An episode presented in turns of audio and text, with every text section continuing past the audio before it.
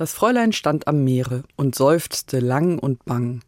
Es rührte sie so sehre der Sonnenuntergang. Mein Fräulein, seien Sie munter.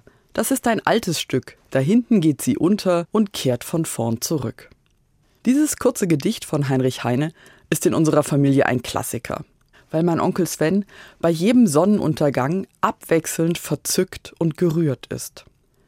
Für einen erwachsenen Mann ist das eher ungewöhnlich und deshalb ziehen ihn die anderen mit diesem ironischen Gedicht auf. Als Jugendlicher habe ich gern mitgespottet über Onkel Svens romantische Gefühle angesichts des Sonnenuntergangs. Inzwischen hat sich das aber verändert. Dieses Jahr im Sommerurlaub war der Sonnenuntergang jeden Tag ein fester Termin. Zu sehen, wie die Sonne hinterm Horizont verschwindet, wie sich das Licht und die Farbe des Himmels verändert. Ein wunderbares Naturschauspiel. Natürlich habe ich grundlegende astronomische Kenntnisse und weiß auch, dass der Lauf der Sonne zu einem erneuten Aufgehen und Versinken führen wird. Aber unabhängig davon hat mir unsere halbe Stunde Sundowner im Urlaub gut getan.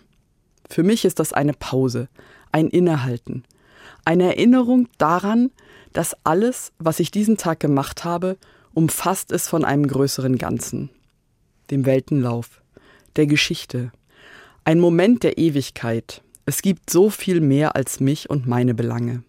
Es gibt vieles, was mein Leben überdauern wird. Deshalb verstehe ich heutzutage das Fräulein am Meere und Onkel Sven. Angesichts des Sonnenuntergangs fühle ich mich zugleich klein und geborgen. Jeden Tag geschieht dieses Naturschauspiel.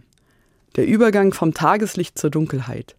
Dann spüre ich, ich bin es nicht, die die Welt und das Leben in Händen hält.